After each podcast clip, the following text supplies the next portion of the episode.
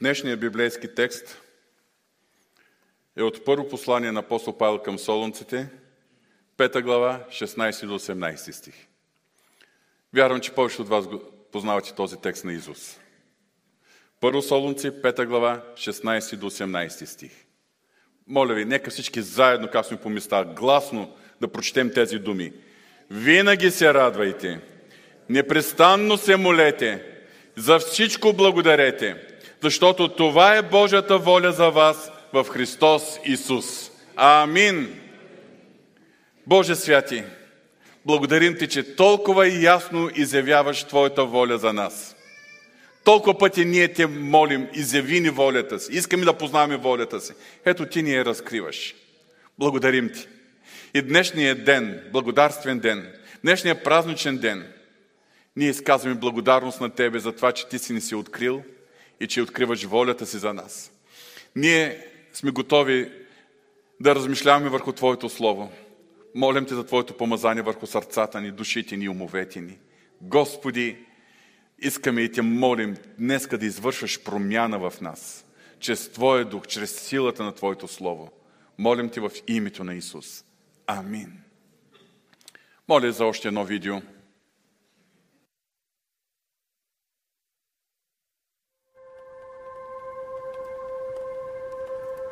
Здравей! Вероятно не се познаваме, но аз те познавам. Познавам твоите желания, не всички, но може би най-голямото. Това, за което най-много купнееш. Щастие. Познах, нали? Ти искаш да си щастлив човек. Знам, защото и аз го искам. Всъщност, всеки го иска, така че не се притеснявай. Това е което ни свързва. Как си представяме щастието е това, което ни различава, но въпреки това имаме доста общо вече. Нека познава още нещо. Ако те накарам да си затвориш очите за миг и да ми кажеш първата дума, която се сещаш като характеристика за щастлив човек, най-вероятно би казал безгрижен или пък успял, а може би и богат. А, какво ще кажеш за благодарен? Защото не всеки безгрижен човек е щастлив. Не всеки успял човек е щастлив. И особено не всеки богат човек е щастлив. Но пък всеки благодарен човек е щастлив. Нали? Аз съм почти на 18 години и малко неща знам със сигурност. Но за това съм сигурен. Щастието върви ръка за ръка с благодарността. За какво да бъдеш благодарен? Вижда ли си картините, с които Бог ни събужда всяка сутрин и ни приспива всяка вечер? Имаш ли място, което можеш да наречеш вкъщи? Имаш ли достъп до образование, защото на някои места на земята това е привилегия? Факта, че ме чуваш в момента вече е повод да бъдеш благодарен за твоя слух. Факта, че ме виждаш вече е повод да бъдеш благодарен за твоето зрение. Помирисва ли си миризмата на дъжда Усеща ли си слънчевите лъчи след дългите сиви и облачни дни? Топлата мусака, която ще те чака вкъщи, леглото, в което спа с нощи и което се събуди тази сутрин. Всъщност, дори това, че се събуди е достатъчна причина да бъдеш благодарен. Защото има хора, които не успяха. Аз съм тук, сега. Ти също.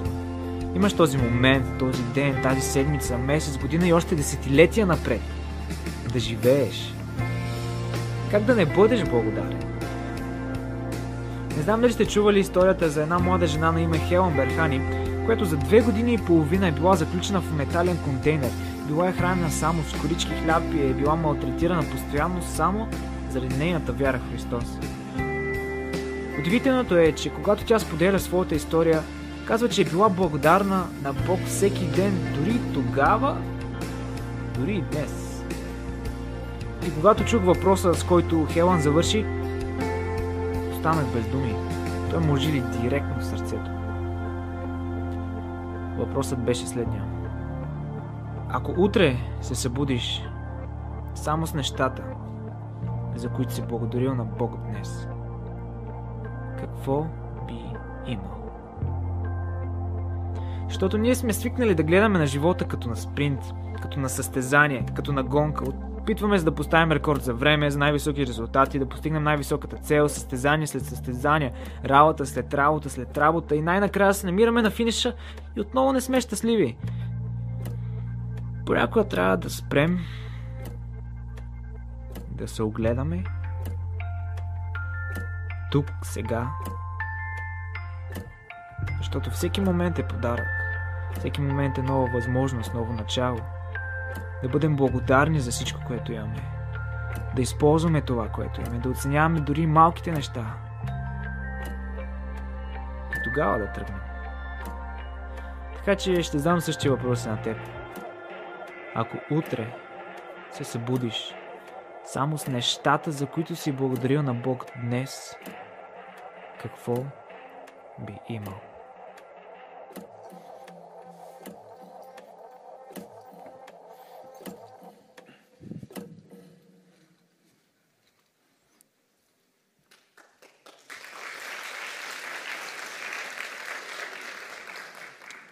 Излъчихме този видеоклип с изричното съгласие на автора, един невероятен младеж Крис Захариев. Ако утре се събудеш само с нещата, за които си благодарил на Бога днес, какво би имал? Днес ние празнуваме Денят на благодарността. Когато стане въпрос за Денят на благодарността или Благодарствения ден, най-популярният е Денят на благодарността в Съединените щати. Целият свят го знае. И той не е на днешната дата. Това е официален празник в Съединените щати. Да не говорим колко държави също се стремят да имитират и да празнуват. Те, там се празнува четвъртият, четвъртият четвъртък на месец ноември. И най-характерното за този празник, че семейства се събират заедно и има пуйка, печена пуйка. Обаче в съвременното комерциализирано общество, като че ли хората вече отдават по-голямо внимание на черния петък след това, отколкото на Денят на благодарността. Какъв е повода за Денят на благодарността? През есента на 1620 година група поритани от Англия, които са били гонени заради вярата си от официалната англиканска църква, са предприели едно пътуване с кораба Mayflower или майско цвети, превод на български, до Америка, до новите земи. Там те попаднали сред индианците и са установили приятелски взаимоотношения, но тъй като е било късна есен, те са изкарали една трудна и гладна зима, като на следващата година Бог ги е благословил с богата реколта. И тогава през есента на 1621 година те за първи път установили специален празник, който тогава е траял три дни. Като тяхната основна цел е да отдадат, да отдадат благодарност на Бога за свободата, която имат, свободата да изповядват вярата си, да служат на Бога, а също така и за изобилната реколта, която са имали тази година. България Денът на благодарността е установен още с началото на евангелското движение в страната ни. Празнува се третата неделя на месец октомври. Установено от евангелските църкви в страната ни, поради тази причина, че точно по това време приключва приблизително прибирането на реколтата и основният фокус на вярващите, на нашите деди в миналото, когато са установили този ден, е да се отдадат благодарности на Бога за храната и за рекорд, реколтата, която той, с която Той ни благославя. Е, има фактори, които са допренесли този празник да не, да не е толкова популярен в днешно време. От една страна това е атеистичният режим, който в България беше дълги години и не навсякъде можеше да се празнува този ден – но като че ли има един друг, фактор, че повечето вярващи, евангелски вярващи, у нас живеем предимно в градовете, които е, се препитава, е, нашето препитание не е толкова пряко свързано с реколтата. Нашето препитание е свързано с цените в магазините. И затова като че ли ние не можем да осъзнаем какво значение е реколтата, с която Бог благославя всяко семейство, всяко село, всяка област от страната ни и цялата ни страна. Но тези празници си имат и своето, свой библейски прототип. Бог е постановил на израелтяните, още кога се излезе от египетската земя, да празнуват един празник, който да се празнува 7 седмици след началото на Пасхата. Празник, който първоначално е наречен празник на седмиците. После е наречен празник на жътвата или празник на първите плодове. По-късно в израелска традиция на този ден се е празнувало и годишната от даването на закона. У нас този празник е известен с името на Педесятница и ние го свързваме с първото изливане на Святия Дух и раждането на Христовата църква. Но съгласно закона, на този ден се е свиквало свято събрание, не се е извършвала никаква слугинска работа, т.е. тежка работа. Всички мъже е трябвало да се явят в светилището. Там са се принасяли благодарствени приноси, примирителни жертви. И това е бил ден на радост за целия народ. В Второзаконие 16 глава 10 и 11 стих ние четем следните думи. И да празнуваш празника на седмиците на Господа Твоя Бог, като му възвръщаш доброволен принос от ръката си, който ще принасяш според както Господ Твоя Бог ти е благословил. Всеки е принасял според както Господ го е благословил. Да се веселиш пред Господа Твоя Бог. Ти, синът ти, дъщерята ти, слугата ти, слугинята ти и левитът, който е в дома ти, и чужденецът, сирачето и вдовицата, които са сред вас, и мястото, което избере Бог, Господ Твоя Бог, като обиталище на името си там. Обаче, скъпи брати и сестри, вярвам, че добре разбирате, че ние не сме призовани да бъдем благодарни на Господа само в един празничен ден през годината. Аз вярвам, че ние имаме повод да благодарим на Бога всеки ден през годината и по 24 часа на денонощието. Защото дишаме.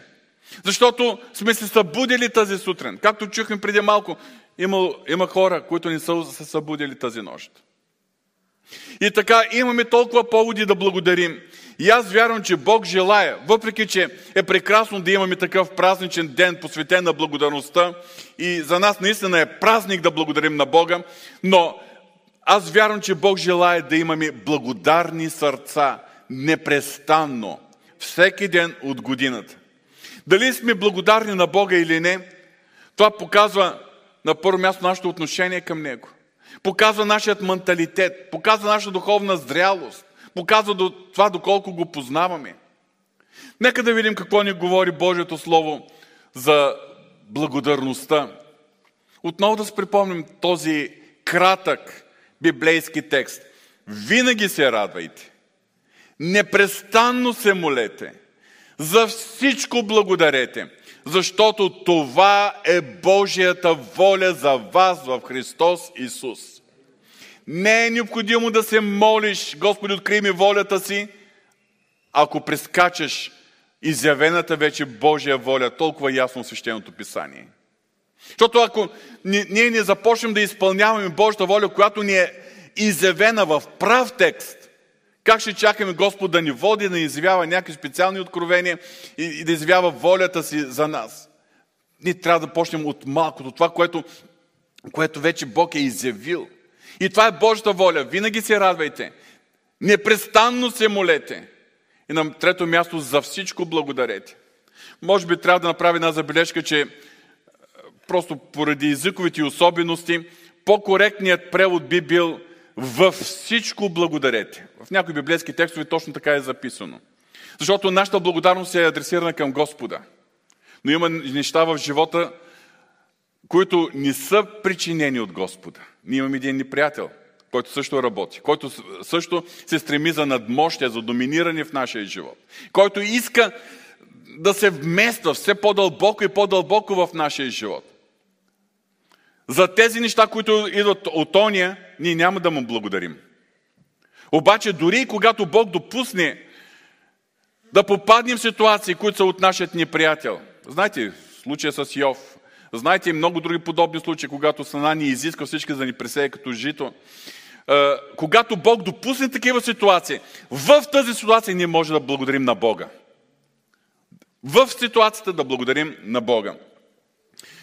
Това се отнася да благодарим на Бога и във време, когато сме в нужда, в притеснение.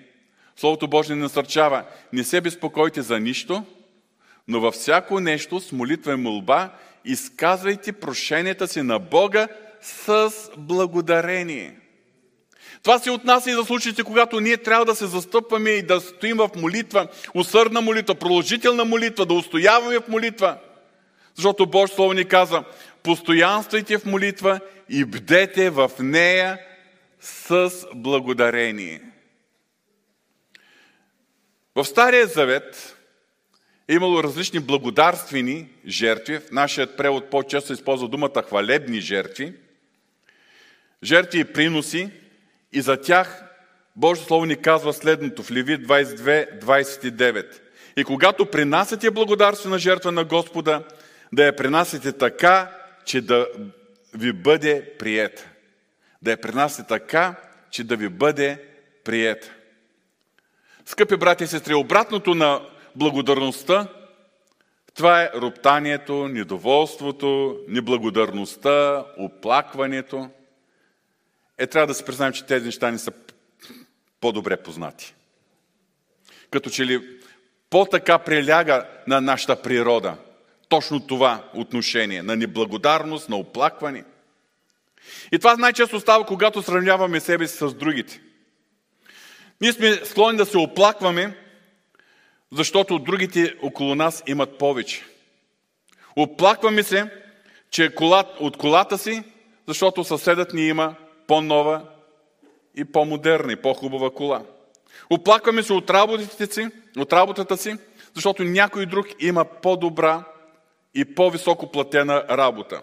Оплакваме се от жилището си, защото някой друг има по-голямо, по-просторно и по-скъпо жилище. И като че ли оплакването, недоволството, аз ще прибавя и черногледството, последните години са станали национална черта. Не ми е приятно да го призная. Не ми е приятно да говоря по този въпрос. Но като че ли това е една типична национална черта, да се оплакваме, да недоволстваме, да, да, гледаме, да виждаме нещата винаги в тъмните краски. Днеска се оплакваме от корупцията, корупцията, която е там някъде, а не, че понякога ние сме се подавали на корупция.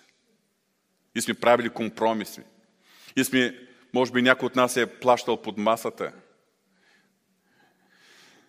Ние се оплакваме от правителството, оплакваме се от глобалното затопляне, от международното положение, от всичко. А не виждаме в повечето случаи, че проблемът е в самите нас. Човешкото око е ненаситно, човешкото око е склонно към черногледство и от тук излиза естествената, за естествения човек. Склонност за оплакване, недоволство, роптание. Това е израз на една вътрешна неудовлетвореност, на незачитане и непризнаване на това, което Бог върши в нашия живот, на Неговата благодат, на Неговата намеса. Имаме такива примери в Библията. Израелският народ е също бил такъв народ, който много често е роптаял. Пустинята, когато Моисей го е водил през тези 40 години. Роптание след роптание след роптание. Винаги недоволни, винаги хленчещи, винаги мрънкащи. И в 1 Коринтияни 10 глава 10 стих четем Нито роптайте, както възроптаха някои от тях и бяха поразени от погубителя. Имаме сериозно предупреждение – и така, какво представлява благодарността? На какво е израз благодарността? От тук и следващия въпрос. На какво е израз и липсата на благодарност? На първо място, благодарността е израз на нашето отношение към Бога. Благодарността е индикатор за това как, какво мислим за Бога, как го познаваме, как гледаме на Него, на Неговата намеса в нашия живот, на Неговите благословения, на Неговата благодат – в Яков 1 глава 17 стих четем Всяко дадено добро и всеки съвършен дар е отгоре, слиза от отца на светлините, у когото няма изменение или сянка на промяна. Ако ние познаваме Господа и го приемаме като такъв, Това означава, че сърцата ни ще бъдат пълни с признателност а, към Него за това, което ни е дал, това, което ни е помогнал да придобием. За, всяко, за всеки съвършен дар, за всяко добро нещо в нашия живот. Дори и за нещата, за които ние сме постигнали, ние имаме основание да благодарим на Бог, защото сме ги постигнали, защото Той ни е дал здраве, защото Той ни е дал умение, защото Той ни е дал е, творчески идеи и така нататък. Дори и това, което сме постигнали с ръцете си, пак е дар от Него. Благодарност е, благодарността е израз нашето признание, че Той е източникът на всичко добро, на всяка благодат. На първо място, Той е източникът на нашето спасение. Само като си помислим за спасението. Само като си помислим какъв би бил живота ни, каква би била вечността ни, ако не е бил Исус Христос. Какво е оча... ни, ни е очаквало? А сега ние вярваме в Исус Христос. Нашия живот е под Неговата благодат. Нашия живот е съпроводен с Неговата любов. Наше, нашето бъдеще е в славната вечност, която Той ни е приготвил.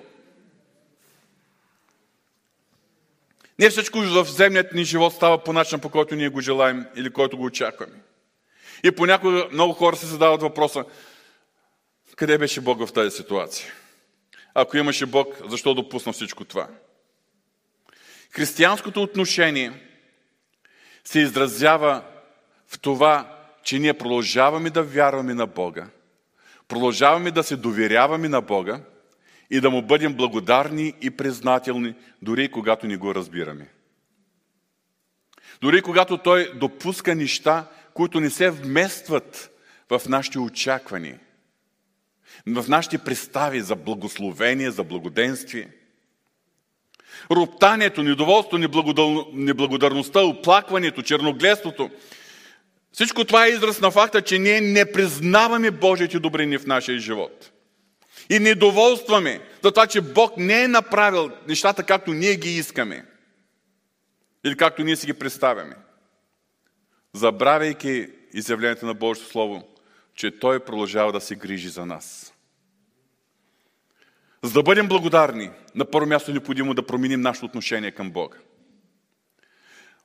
Да го видим с нашите духовни очи, такъв какъвто е и какъвто го описва свещеното писание – като любящ и гризьовен баща, който се интересува от нас, в чието ръце е нашия живот, като Бог на всяка благодат, като Бог, който дава всяко благословение, на което ние се радваме, но и Бог, който с присъствието си, с благодата си ни подкрепя във всеки момент на болка, на страдание, на изпитание, през които преминаваме. Да, Той е Бог и на благословението и благоденствието. Той е Бог, Бог и по време на изпитанията и болката. И във всяка една ситуация Неговата близост е от решаващо значение за нас. В Матея 7 глава Исус Христос дава следното сравнение, 9 до 11 стих. Има ли между вас човек, който ако поиска син, синът му хляб, ще му даде камък? Или ако поиска риба, ще му даде змия? И така, ако вие, които сте зли, знаете да давате блага на децата си, колко повече вашият Отец, който е на небесата, ще даде добри неща на тези, които искат от Него. А апостол Павел ни припомня, а моят Бог ще снабди всяка ваша нужда според своето богатство в слава в Христос Исус. На второ място, благодарността е израз на начина по който гледаме на нещата. Първото беше начина по който гледаме на Бога, а сега благодарността на второ място е израз на начин по който гледаме нещата. Има два начина, по който ние хората гледаме на нещата. Има един класически пример, който искам да ви припомня. Чашата. Дали е наполовина празна или наполовина пълна? Всички хора виждат едно и също обстоятелство, една и съща чаша. За едните тя е наполовина празна. Това е погледът на песимистите и на недоволните. Това са хората, които виждат това, което нямат, и което не могат да постигнат. Хората до голяма степен, това са хората, които до по-голяма степен са склонни към роптание, към недоволство, към оплакване. Докато другата част от хората вижда чашата наполовина пълна. Погледът им е отправен към това, което вече го има в чашата. Това е погледът на оптимистите, на доволните. Това са хората, чието поглед е насочен към това, което вече имат, към това, което са постигнали. И тези хора са до много по-голяма степен удовлетворени в живота. Те са склонни на благодарност. Те изразяват своята признателност. Това са хората, това са вярващите, които са склонни във всичко да виждат Божията милостива ръка. И за радостите и благословенията, и за трудностите и неуспехите, и за болките, и за скърбите и изпитанията, навсякъде виждат Божията ръка и са готови да благодарят за нея. Като че ли в повечето случаи нашите погледи са насочени към празната част на чашата, към това, което нямаме. За това, че чашата е наполовина празна.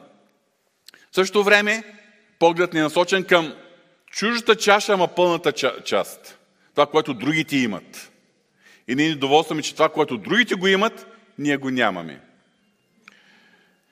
А би трябвало нашия поглед да не бъде фокусиран даже върху нашата чаша, нито върху чуждата чаша, а върху Бога. Защото нашия татко е източникът на всяко добро нещо. Той дава всичко, което е потребно и всичко, което съдейства за наше добро. Ще ви дам няколко примера днес. В социалните мрежи се разпространява една снимка, която е направена, реална снимка. На бездомник, застанал на коленея на улицата, дигнал ръце към Господа и се моли. Имало хора, които минавали оттам и са го заснели. И са му задали въпроса, защо един бездомник като тебе, който не притежава нищо, благодари на Бог? Неговият отговор бил, Бог никога няма да ми изостави. И въпреки, че ня, може би няма много материални неща, имам най-големия дар от всички – спасението, благодаря на Исус Христос. Вижте, беден бездомник, ама много богат. Богат с Исус Христос. Друг пример. Един известен писател, веднъж бил в кабинета си, взел писалката си и започнал да пише. И писал направил един кратък отчет за годината, която е изминала. Неговият отчет бил следният. Миналата година претърпях операция, махнаха ми жлъчката. Трябваше дълго да пазя леглото. Също така миналата година, като навърших 60 години, трябваше да се откажа от любимата си работа. Прекарах 30 години от живота си в тази редакция. Същата година изпитах дълбока болка поради смъртта на баща ми – а съднят ми претърпя неуспех на изпита си по медицина заради автомобилна катастрофа. Той беше хоспитализиран с гипс няколко дни. Колата беше напълно унищожена, което е още една загуба. И неговото заключение е било, това беше толкова лоша година. Съпругата му влязла в стаята, видяла това, което той е написал, взела един празен лист и излязла от стаята и с малко се върнала и му го оставила на бюрото пред неговия поглед. Това, което тя написала, било следното. Миналата година най-накрая си отървах ожлъчката си, след като прекарах години наред в болки. Навърших 60 години в добро здраве и се пенсионирах. Сега мога да използвам времето си, за да пиша с по-голямо спокойствие и мир. Тази година баща ми на 95 годишна възраст, без да зависи от никого и без да е бил в някакво критично състояние, се срещна със своя Създател. Също така Бог благослови сина ми с нова възможност в живота. Да, колата му беше унищожена, но синът ми остана жив без никакви увреждания. Накрая тя написала, тази година беше огромно благословение от Бога. Виждате ли как едни и същи обстоятелства могат да се видят от различни гледни точки? Ние имаме различни очела – някои от нас имат очела, които виждат, през които всичко се вижда добро и се вижда благословението от Бога. Фокусира се, увеличава се благословението от Бога. Други имат очела, през които виждат всичкото като зло. И чер... тъмни очела, черни очела. Всичко е в тъмни краски, всичко е лошо. Едни и същи факти. Обаче погледнати от различни гледни точки. И тук има едно нещо важно. Не е щастието, което ни прави да бъдем благодарни, А благодарността е това, което ни прави щастливи. Амин.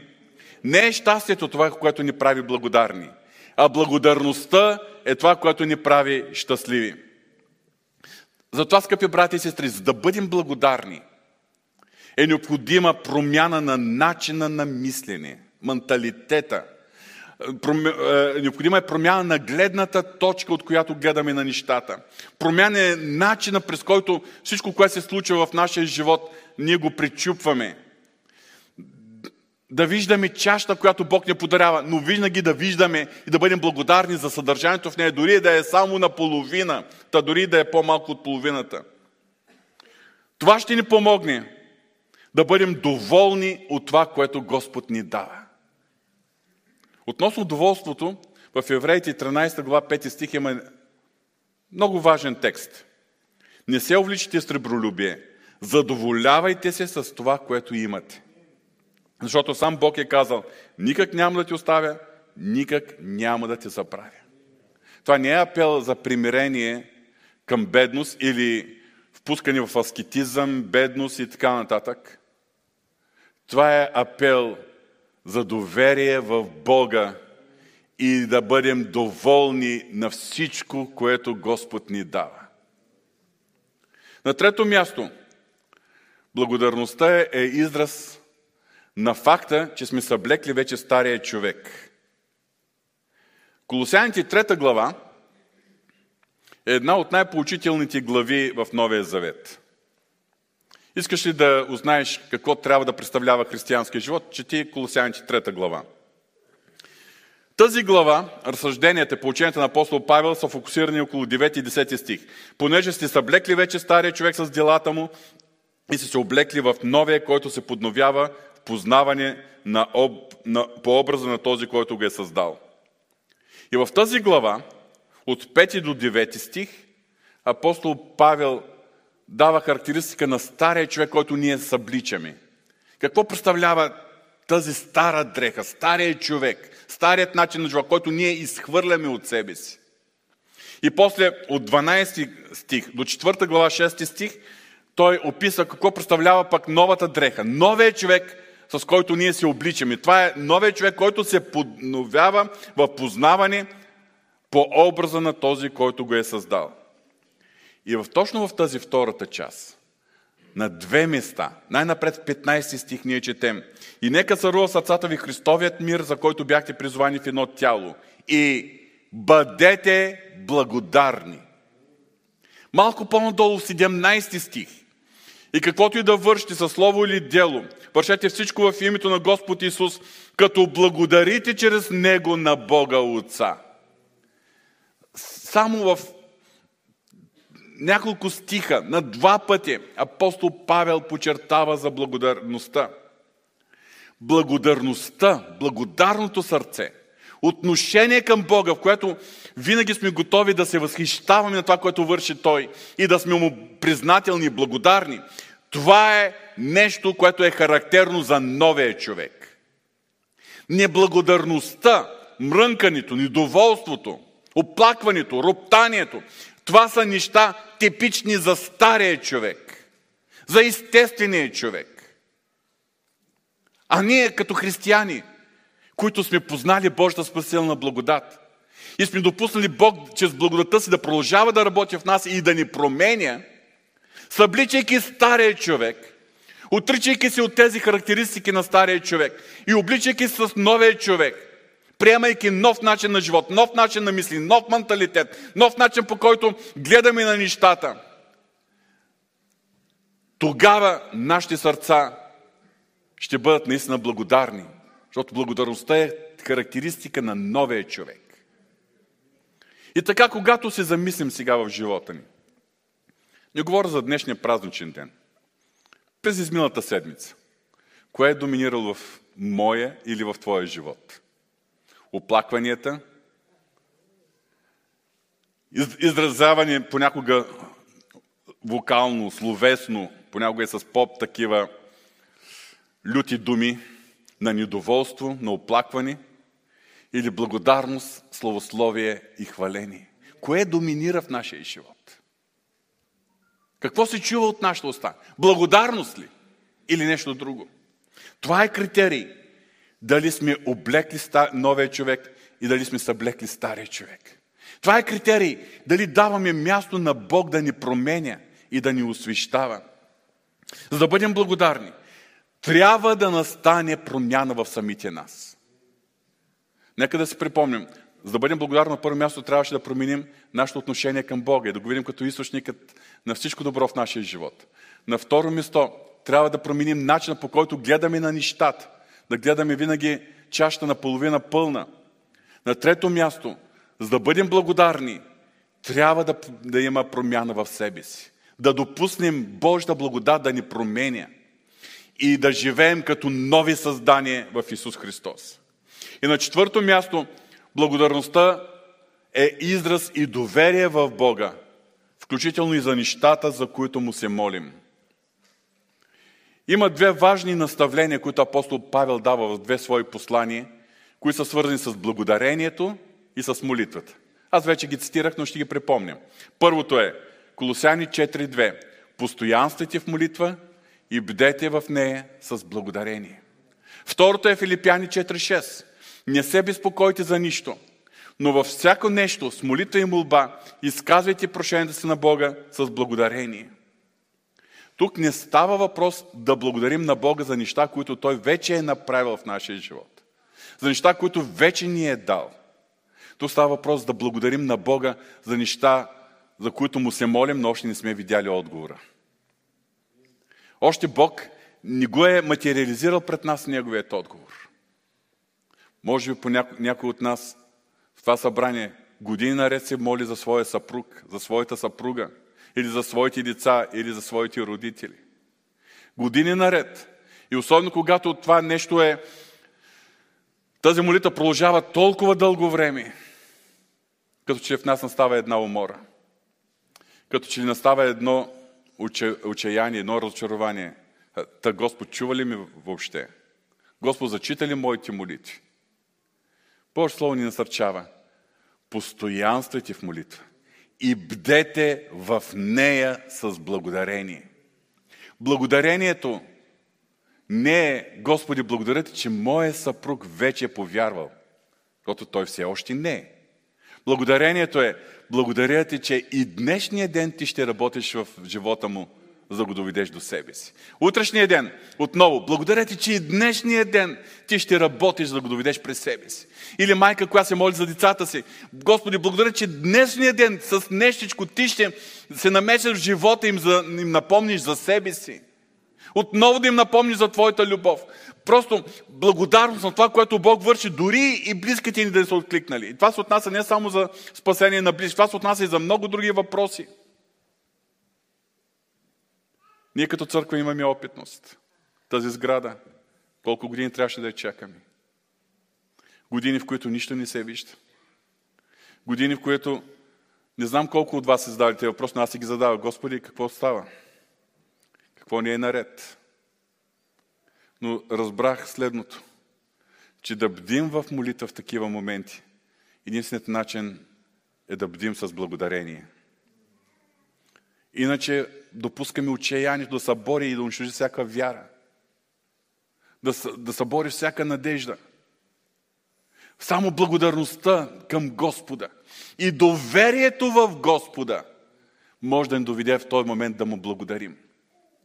Затова, за да можем да му благодарим, какво се нуждаем? Да познаваме Господа още по-близко.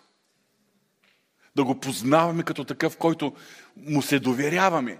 И оттам нататък той знае какво прави и как го прави. Ние му го напомним всеки ден. Ние му благодарим всеки ден за това, което върши. Но той знае как, кога, при какви обстоятелства, как ще даде отговор на нашите молитви.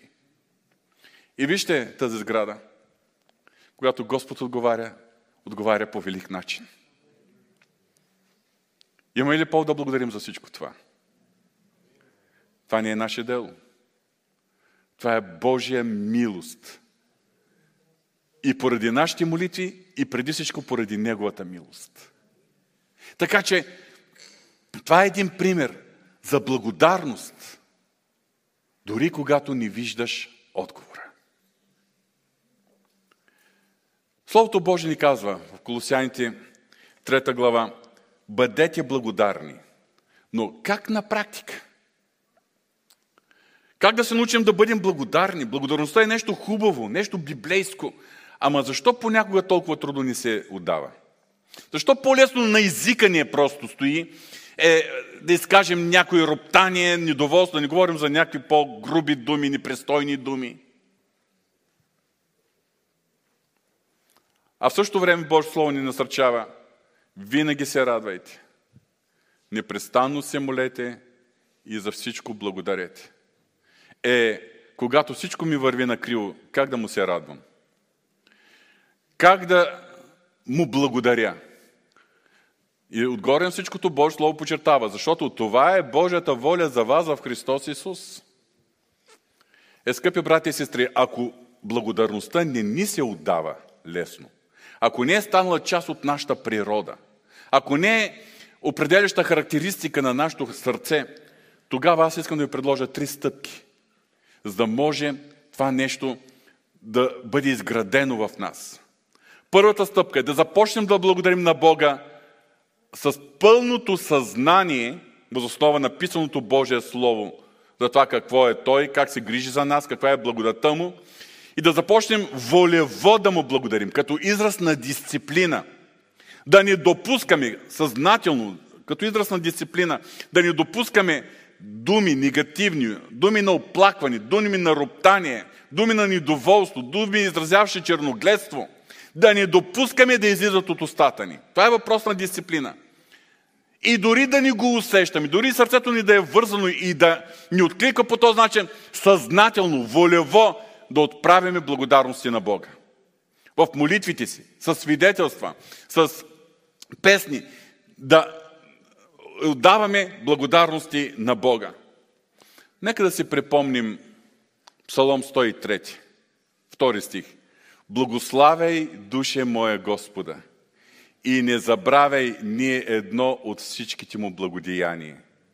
Има ли в нашия живот Божие благодеяния, за които да му благодарим? Ако се замислим, все ще намерим някоя. Колкото и да не е черен живота, все ще има Божии благодеяния в нашия живот, за които да намерим повод да му благодарим. Е, хванете се за тези благодеяния и започнете да благодарите. Еми, Псалом 42. Той изразява борбата, депресията, през която преминава псалмопевицът, авторът, един от Кореевите синове. И даже в този псалом той се обръща към душата си и казва, защо си отпаднала, душе моя? И защо се смущаваш дълбоко в мене? Надявай се на Бога, аз още ще го славословя. Той е помощ на лицето ми и Бог мой. Да, сред изпитанието. Защо си отпаднала, душе моя? Надявай се на Господа, аз още ще го славословя. Първата стъпка е съзнателно и волево изразяване на благодарност към Господа. Втора стъпка да постоянстваме в това. Да постоянстваме и да си припомним Божиите милости в, в миналото. Да се опитваме и да вярваме за Божиите милости в настоящето и в бъдещето. И така, когато нашият ум е фокусиран върху делата на Господа, а не върху проблемите, делата на неприятеля или делата на другите хора, когато нашият ум е фокусиран върху делата на Господа, тогава съвсем естествено благодарността вече става изблик от сърцата ни. Идва изблик на признателност, на благодарност.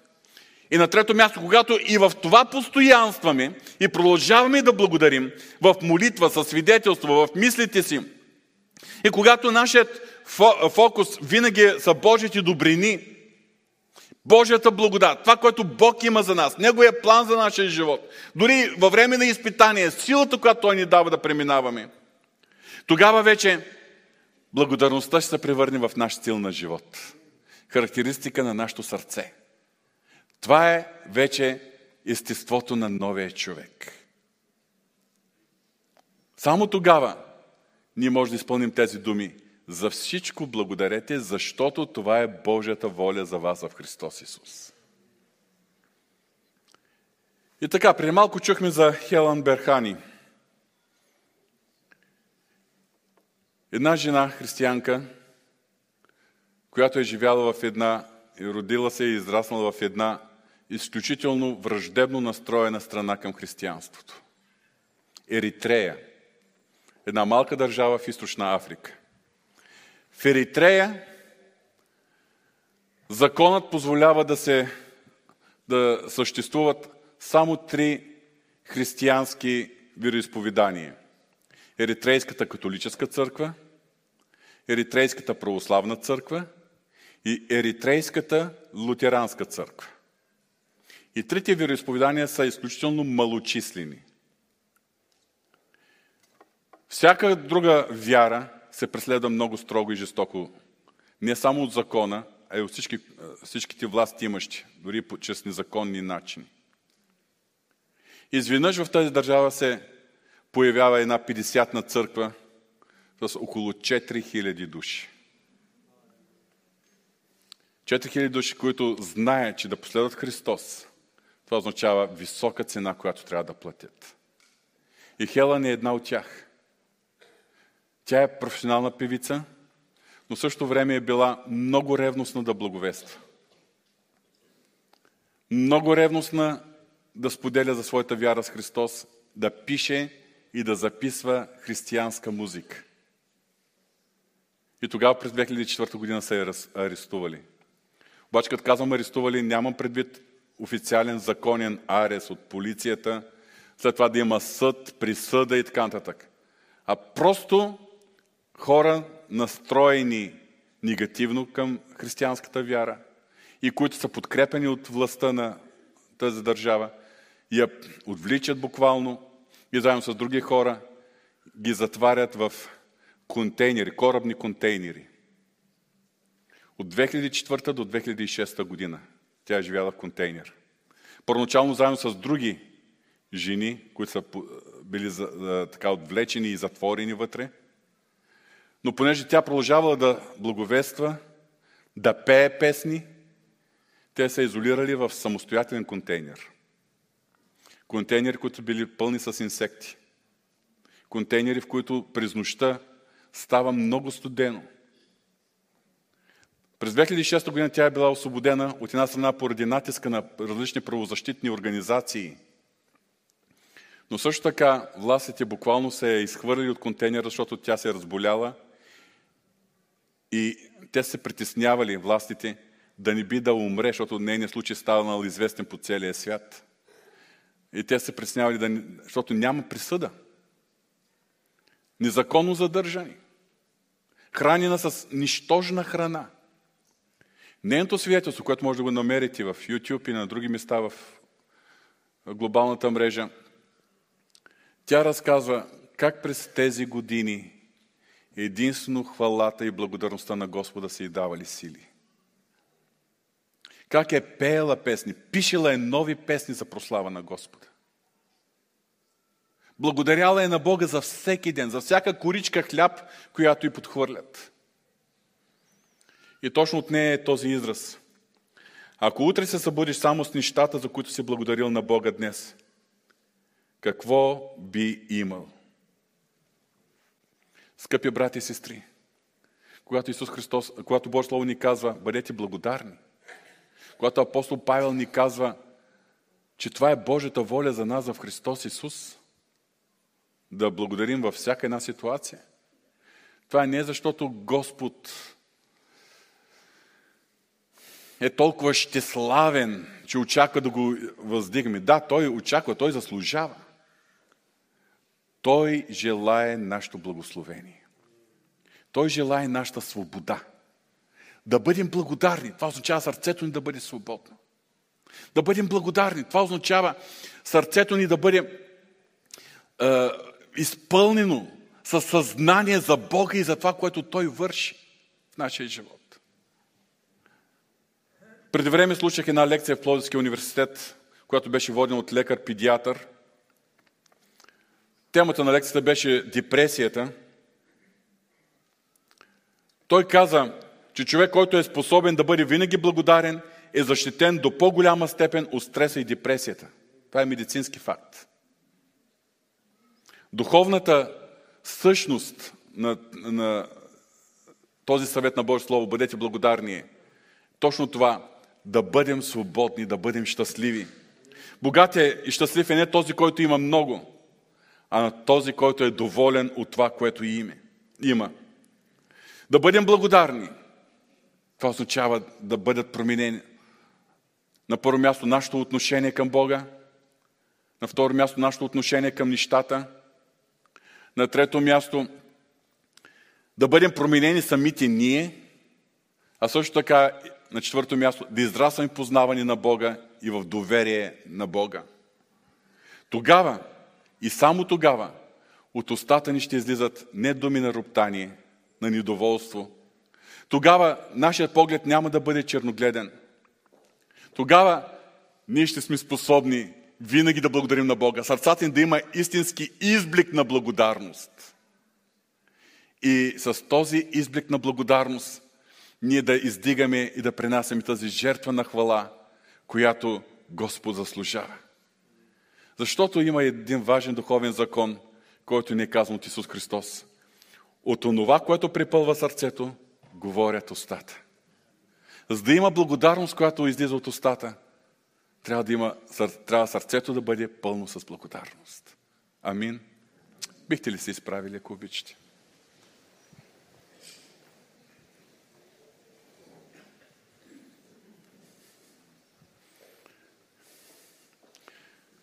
Татко Святи, за толкова неща има да ти благодарим. За всеки дъх, който вдишваме, ти благодарим. За всяка хапка, която си ни подарил, ти благодарим. За всяка минута, в която ни има покрив над главата ни, ти благодарим. Благодарим ти, Господи, за близките ни, за семействата ни. Благодарим ти, че ти си набил всичките наши насъщни нужди. Благодарим ти, Господи, че ти си грижиш за нас относно земният ни живот. Но най-много, най-много от всичко ти благодарим за Исус Христос. Най-много от всичко ти благодарим за това вечно спасение. Най-много от всичко ти благодарим, че днеска ти живееш в нас и ние живеем в тебе. И че Твоята благодат ни съпровожда. И че сме в фокуса на Твоята любов. И че Твоята бащина грижа е над нас. И че Ти си промисля всичко, което е необходимо за нашия земен живот. И всичко, което е полезно за нас и съответства на Твоята воля и призив. Благодарим Ти, Господи. Благодарим Ти. И тази сутрин отново ти изказвам благодарност за това, че отправиш това слово към нас. Ние всички ти казваме, искаме да имаме благодарни сърца. Благодаря ти, че изпращаш това слово. Благодаря ти, благодарим ти, че работиш в нас, за да имаме благодарни сърца, Господи. Боже святи, на Теб да бъде слава, на Тебе благодарност, на Тебе почет до вечни векове. Ти заслужаваш ти си най-доброто, което имаме в нашия живот. На теб да в името на Исус. Амин.